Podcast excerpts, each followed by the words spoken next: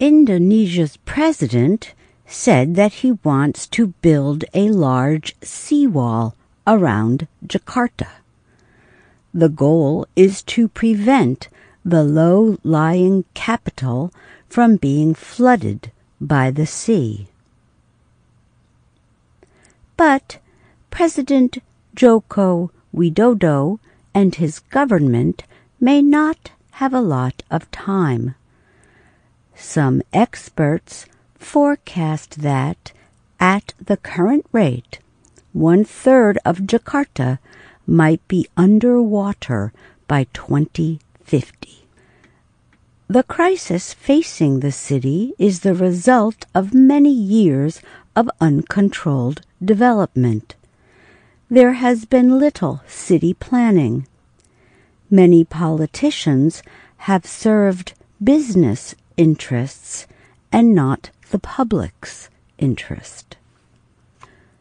Many of the city's millions of people take groundwater from wells because the water pipe system does not serve all areas.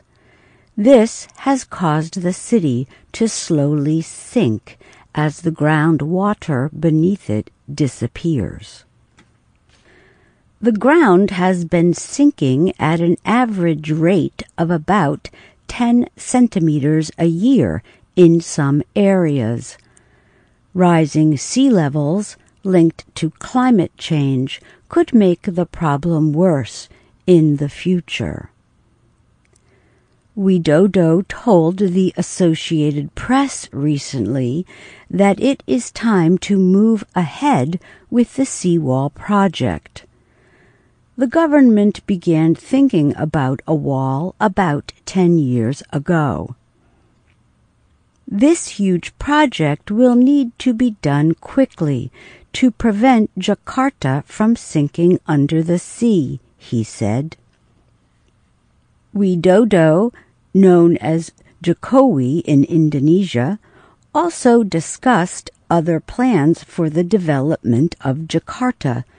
The city and surrounding area is home to thirty million people, but it has problems with pollution and congestion. Jokowi also restated that he wants to build a new capital city. He suggested that it would not be on the main island of Java, where fifty-seven percent of the country's nearly two hundred seventy million people live. We want to separate the capital, the center of government, and Jakarta as a business and economic center, he said. We don't want all the money existing only in Java. We want it to be outside Java as well. Jakarta's flooding and earthquakes are also a problem. Widodo said, we need to make sure our capital is safe from disasters. He did not name the place where the new capital would be built. Jakarta has been called one of the world's fastest sinking cities. It is close to the sea, and thirteen badly polluted rivers run through it. Too much groundwater has been removed, while heavy buildings have been built in many places. Hari Andreas is a scientist at Indonesia's Bandung Institute of Technology. He said that in some parts of northern Jakarta, the ground is already two to four meters below sea level. He added that it is sinking by as much as twenty centimeters a year. At this rate, said Andreas, ninety-five percent of northern Jakarta will be underwater by twenty fifty. He said water would cover about one-third of the city. Andreas said it took time for his predictions to be taken seriously by Indonesian government officials. He is pleased the large seawall is being planned. The forty-two billion dollars project will have three stages. It will start with strengthening thirty kilometers of existing coastal dams. After that, seventeen new islands will be built. This would be followed by building the large seawalls along the western and eastern part of the city's coastline. However, many politicians argue about the cost. There is also fear the wall will hurt the fishing industry. Andreas recently met with government officials.